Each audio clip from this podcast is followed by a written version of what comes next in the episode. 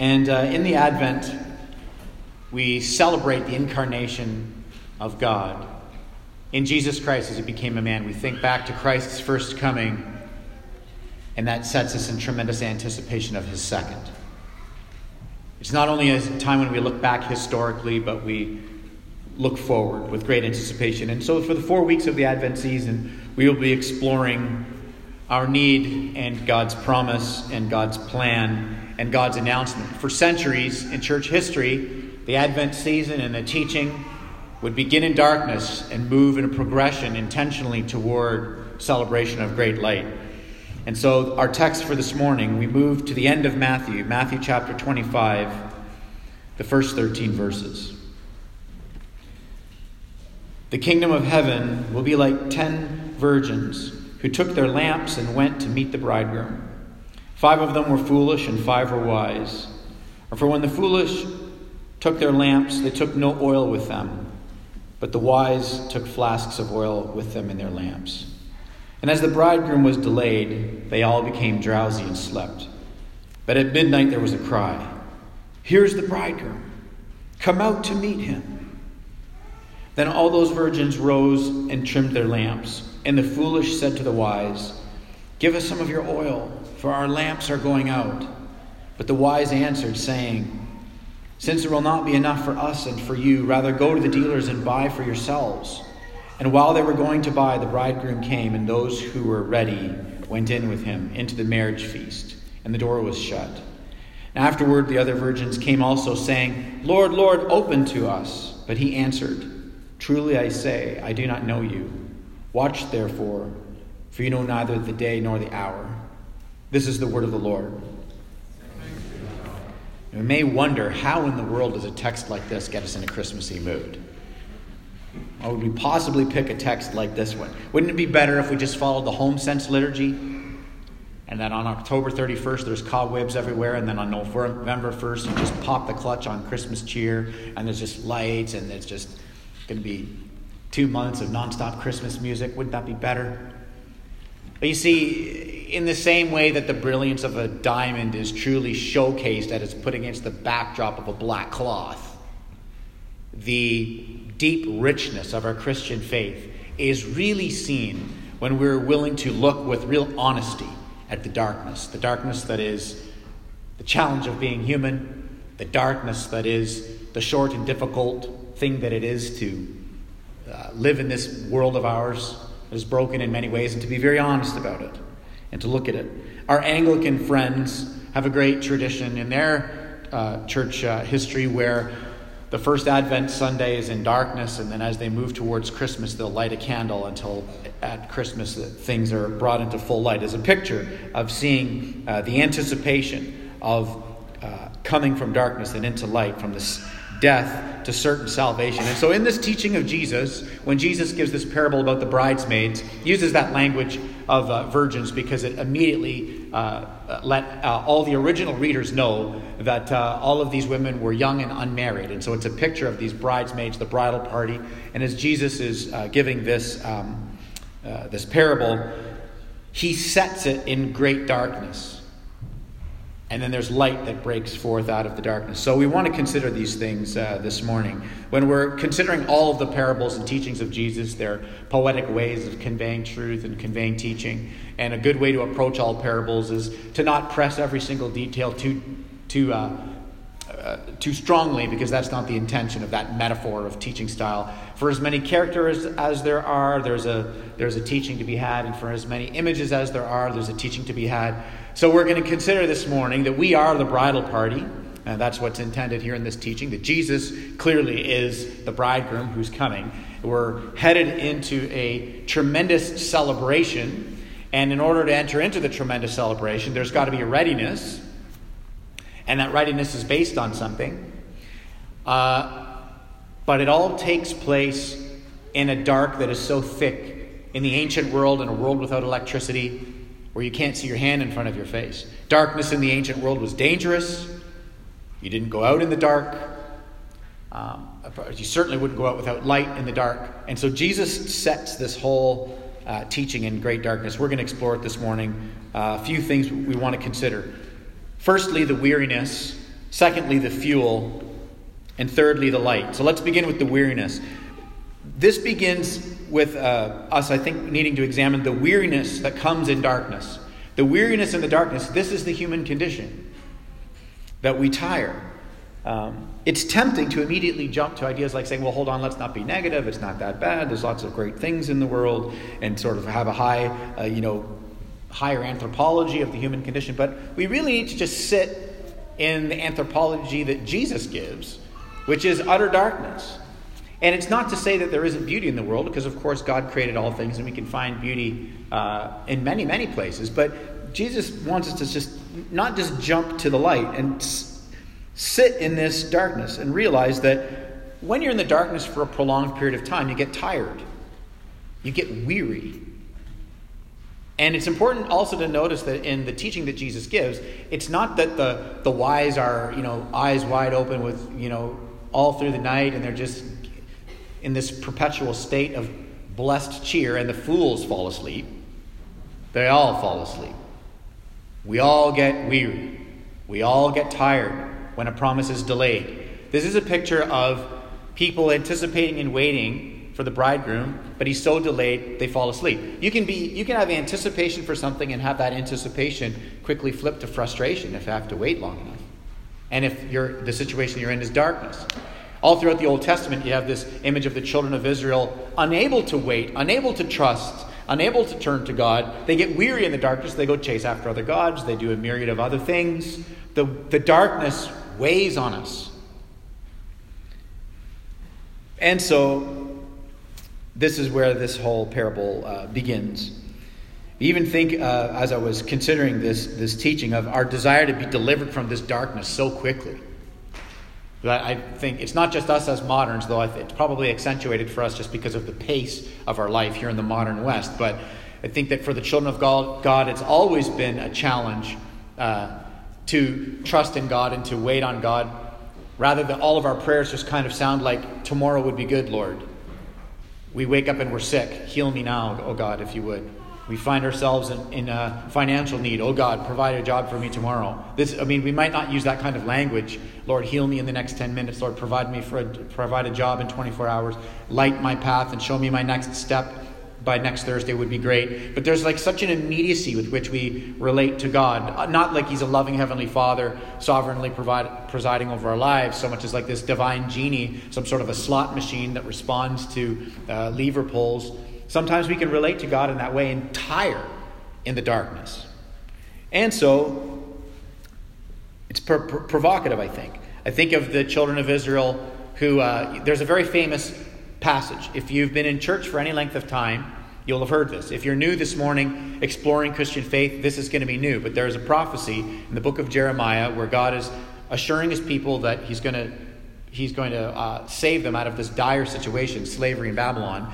And a prophecy comes, and the prophecy is this For I know the plans I have for you, declares the Lord plans to prosper you and not to harm you, plans to give you a future and a hope. And there was a, a false prophet who showed up around that same time who said to the children of Israel, God talked to me, and he said, In two years we're going to be delivered.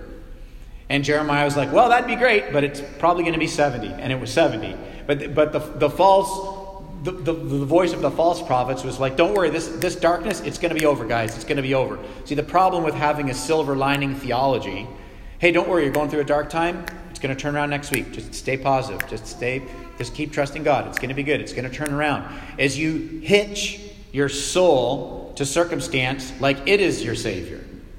And then when the circumstance doesn't change and the doctor gives you the exact same report, or the economy doesn't change, or, the, or, uh, or, or a myriad of other things don't change, we, we find ourselves volatile and tired and sleeping in the darkness. Because the darkness can be very wearying and very overwhelming when things don't change. And so God knows our frailty. He knows uh, that we need fuel for the dark. There's a lot of similarities in the first century as there are in the 21st century. This was a world of oppression and sickness and disease, wheels off greed, staggering racism, backdrop of brokenness, staggering, you know, sort of folks clamoring for clout and social status in the city, and wealth and meaning and joy. And having people hear their name and saying, wow, this is the ancient world. This is not unlike our world today. If you're here this morning and you're agnostic and you're considering things and you're exploring Christian faith, you know, there is actually some common ground here between us as uh, people of Christian faith and yourself as an agnostic. And the common ground is we both know the world is not okay.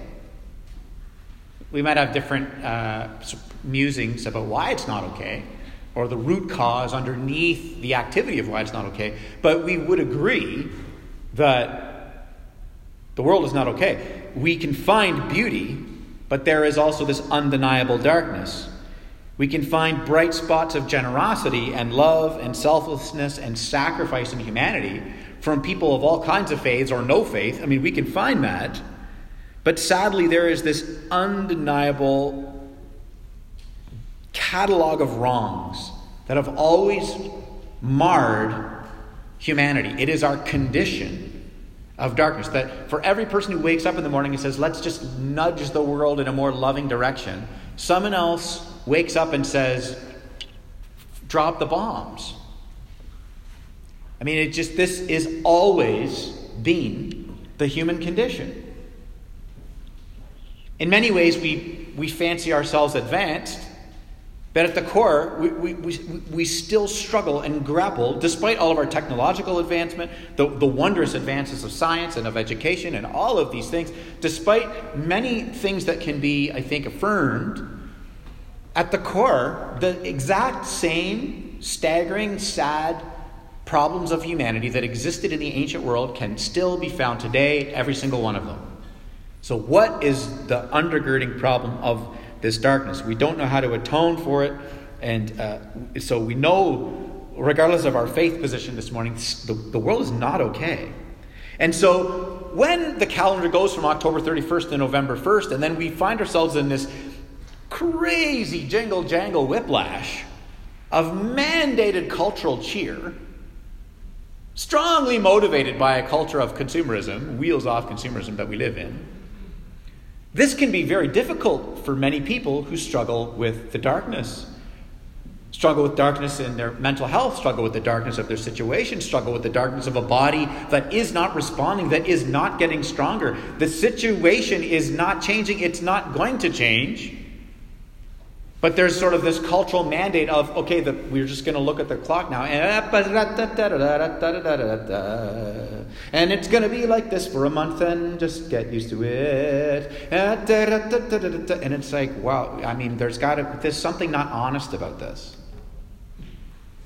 So, there is this weariness in the darkness that God knows, and He wants to uh, provide for us so that we do not live our lives grappling for a sense of meaning and hope in the darkness. And I'm not um, condoning that we become a, a, a, church community of a bunch of Scrooges that just go into the city and we just sneer, ah, Christmas cheer. That's not the, my goal here. My pastoral goal is not to make us sad, it's to make us sober.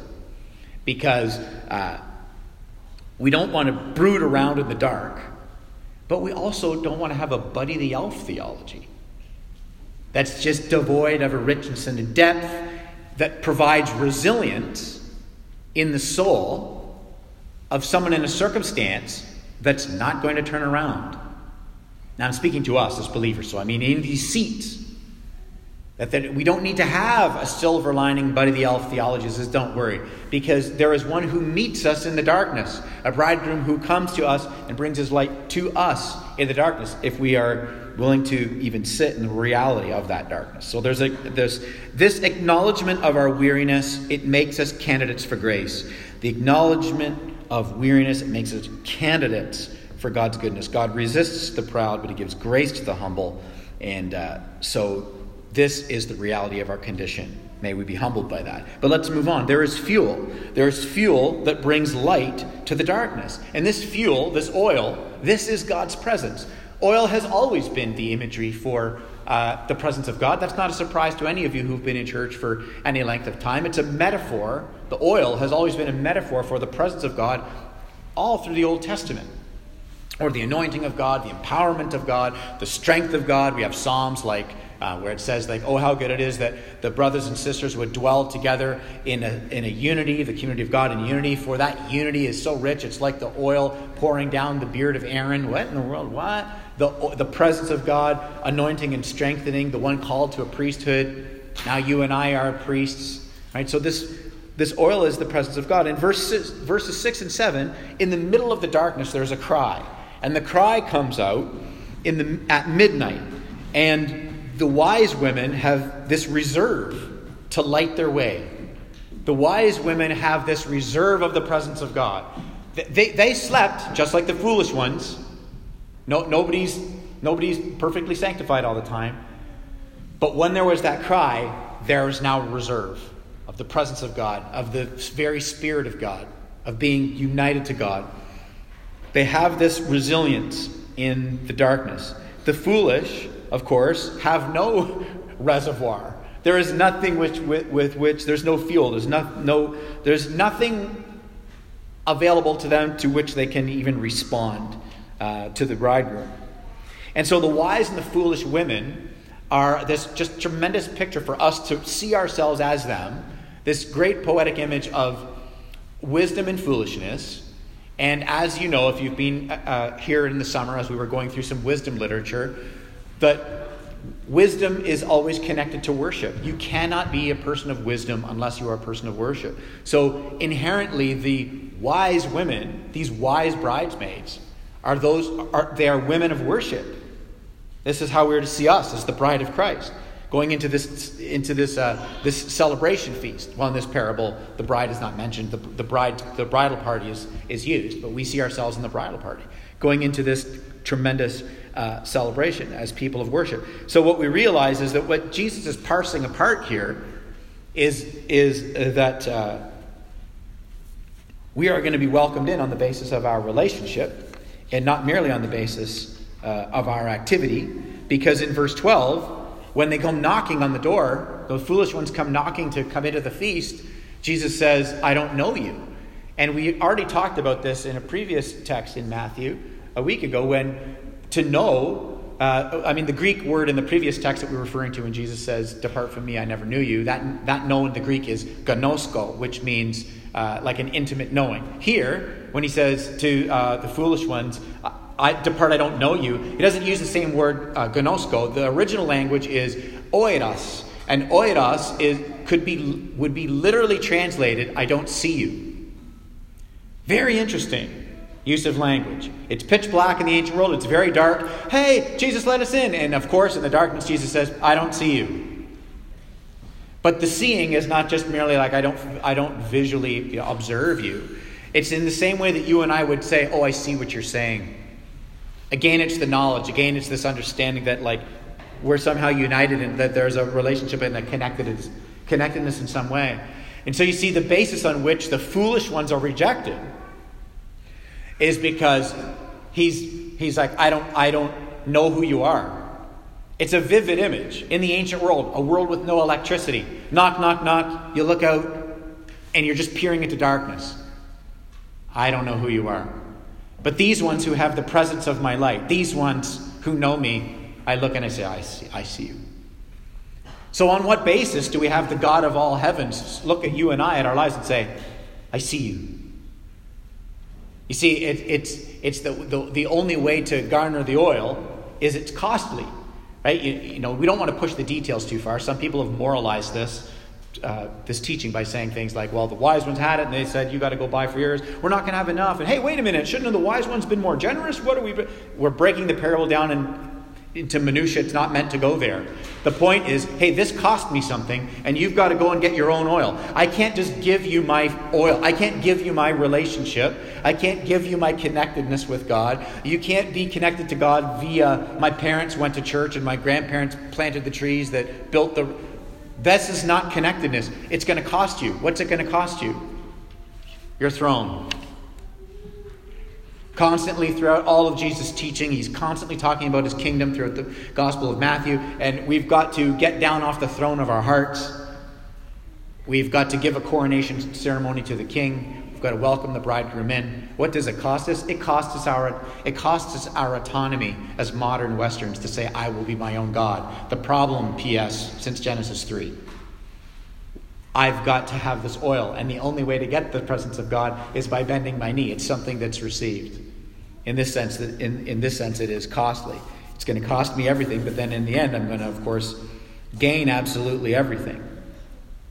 And so, when we are tired and weary in the dark, we have to avail ourselves of the oil in the same way that these wise women availed themselves of the oil. And the means uh, by which th- that we do this, uh, it, by this refueling, is by having a rhythm in our lives of worship, having a rhythm in our lives of turning to Him.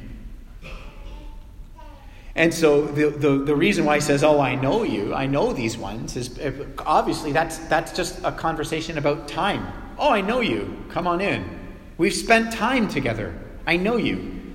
If you've been, I hope you've been a redeemer long enough to know that I'm not. I, this is, sermon isn't going to take a turn into like living a life of you know loving good works by which you are known, and this is the oil that accept. Like it's not where it goes. This is this is by grace, and because we are saved by grace, it produces a life of knowing, of wanting, of abiding, of connecting, of all the other things that Jesus is teaching all through Matthew by the time you get to the end in 25 here. Is like we're connected in a very deep way, and this is going to give you the resilience you need in the darkness, because the darkness is going to come. It's inevitably going to come because we live in a world of darkness. Some of you are in the darkness right now.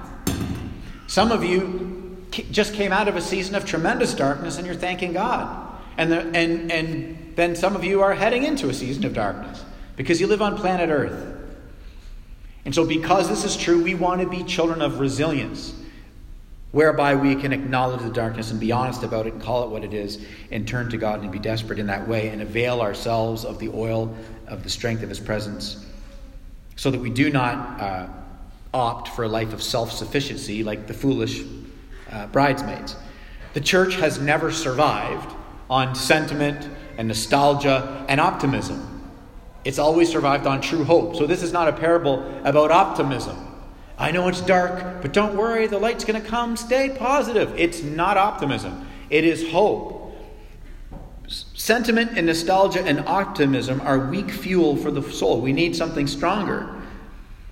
And thankfully, we are offered something stronger, not optimism. The Christian faith is not built on that because that clings to the salvation of better circumstances, whereas hope sustains us in the darkness. Irrespective of the circumstances, irrespective of anything turning around, Christian hope in the darkness enables you and I to look straight into the horrors of this world, straight into the horrors that we see on the news every day. We can look the horror and the darkness in the eye and say, Jesus is Lord. My hand is in the life, my, my life is in the hands of my King. I can call this darkness what it is, and I will not be consumed by this. I have the strength and the oil of His presence for this. He is with me in this. He is going to deliver me through this. Which leads us to the final thing the light that pierces the darkness. In verse 10, we get this great poetry this great image of coming out of darkness and into a feast. It goes from a terrifying scenario of not being able to see your hand in front of your face to laughing and eating and drinking with Jesus. And the feasting with Jesus is such a strong theme all through the New Testament. And eating and drinking with the King is, a, is such a beautiful, strong theme all throughout Scripture. This is because the eating and drinking and the laughing with Jesus is this imagery of being welcomed in. It is a teaser trailer of the teleos of humanity.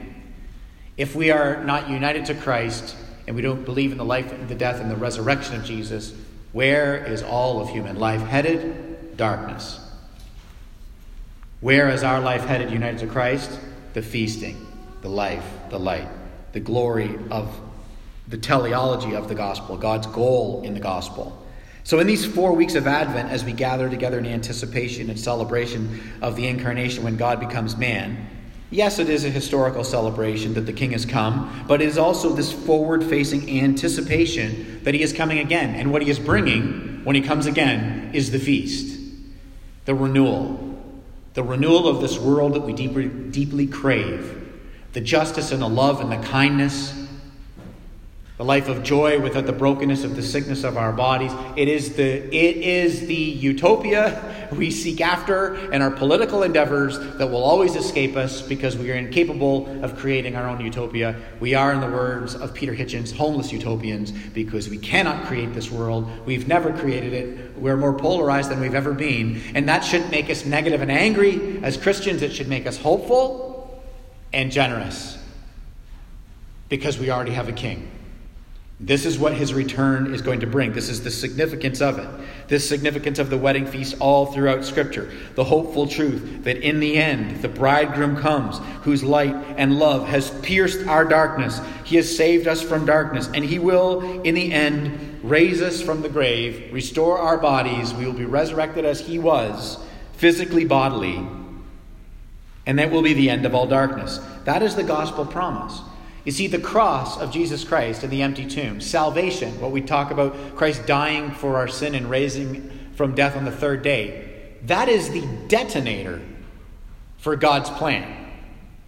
God's plan is renewal.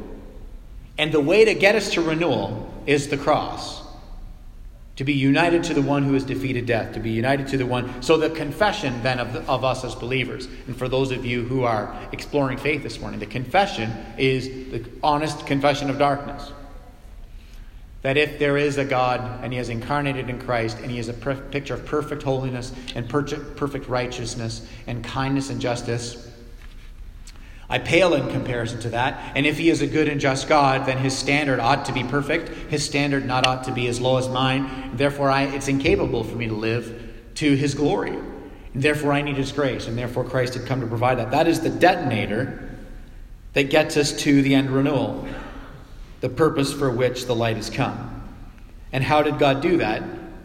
He did not do all that by remaining transcendent and untouched by darkness. He did it through the cross of Jesus Christ. He did it by coming into our darkness. At the cross, the sky turned to darkness. Jesus was enveloped in the darkness. He's crying out, My God, my God, why have you forsaken me in darkness? And so now, as we head into this Christmas season, may we be like little kids on Christmas Eve who know something, even though we don't have it, but we know it's coming to us, and it's just changed our whole vibe, my friend. Have you ever seen kids on Christmas Eve? Of course you have. Do you remember when you were a kid on Christmas Eve? Of course you do. There's something in you that's fundamentally changed because you know the gift is coming. You don't know what it is. You haven't seen it. You don't even have it yet. But it, you, it, it is it assuredly it's as though it's yours, and that sheer joy has changed you.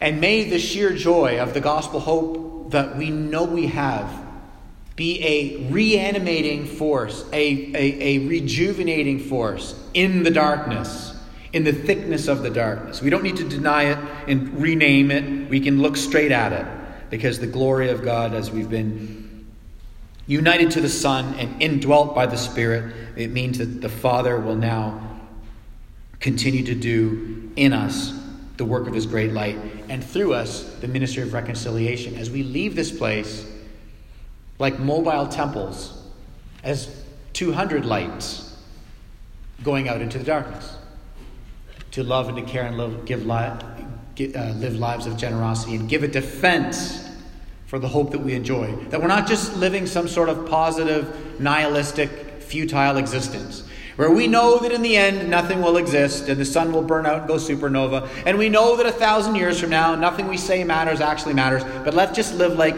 it does anyways and be kind on Monday. No, that's insanity. May we go out into the city and give a, a defense for the hope that we truly enjoy.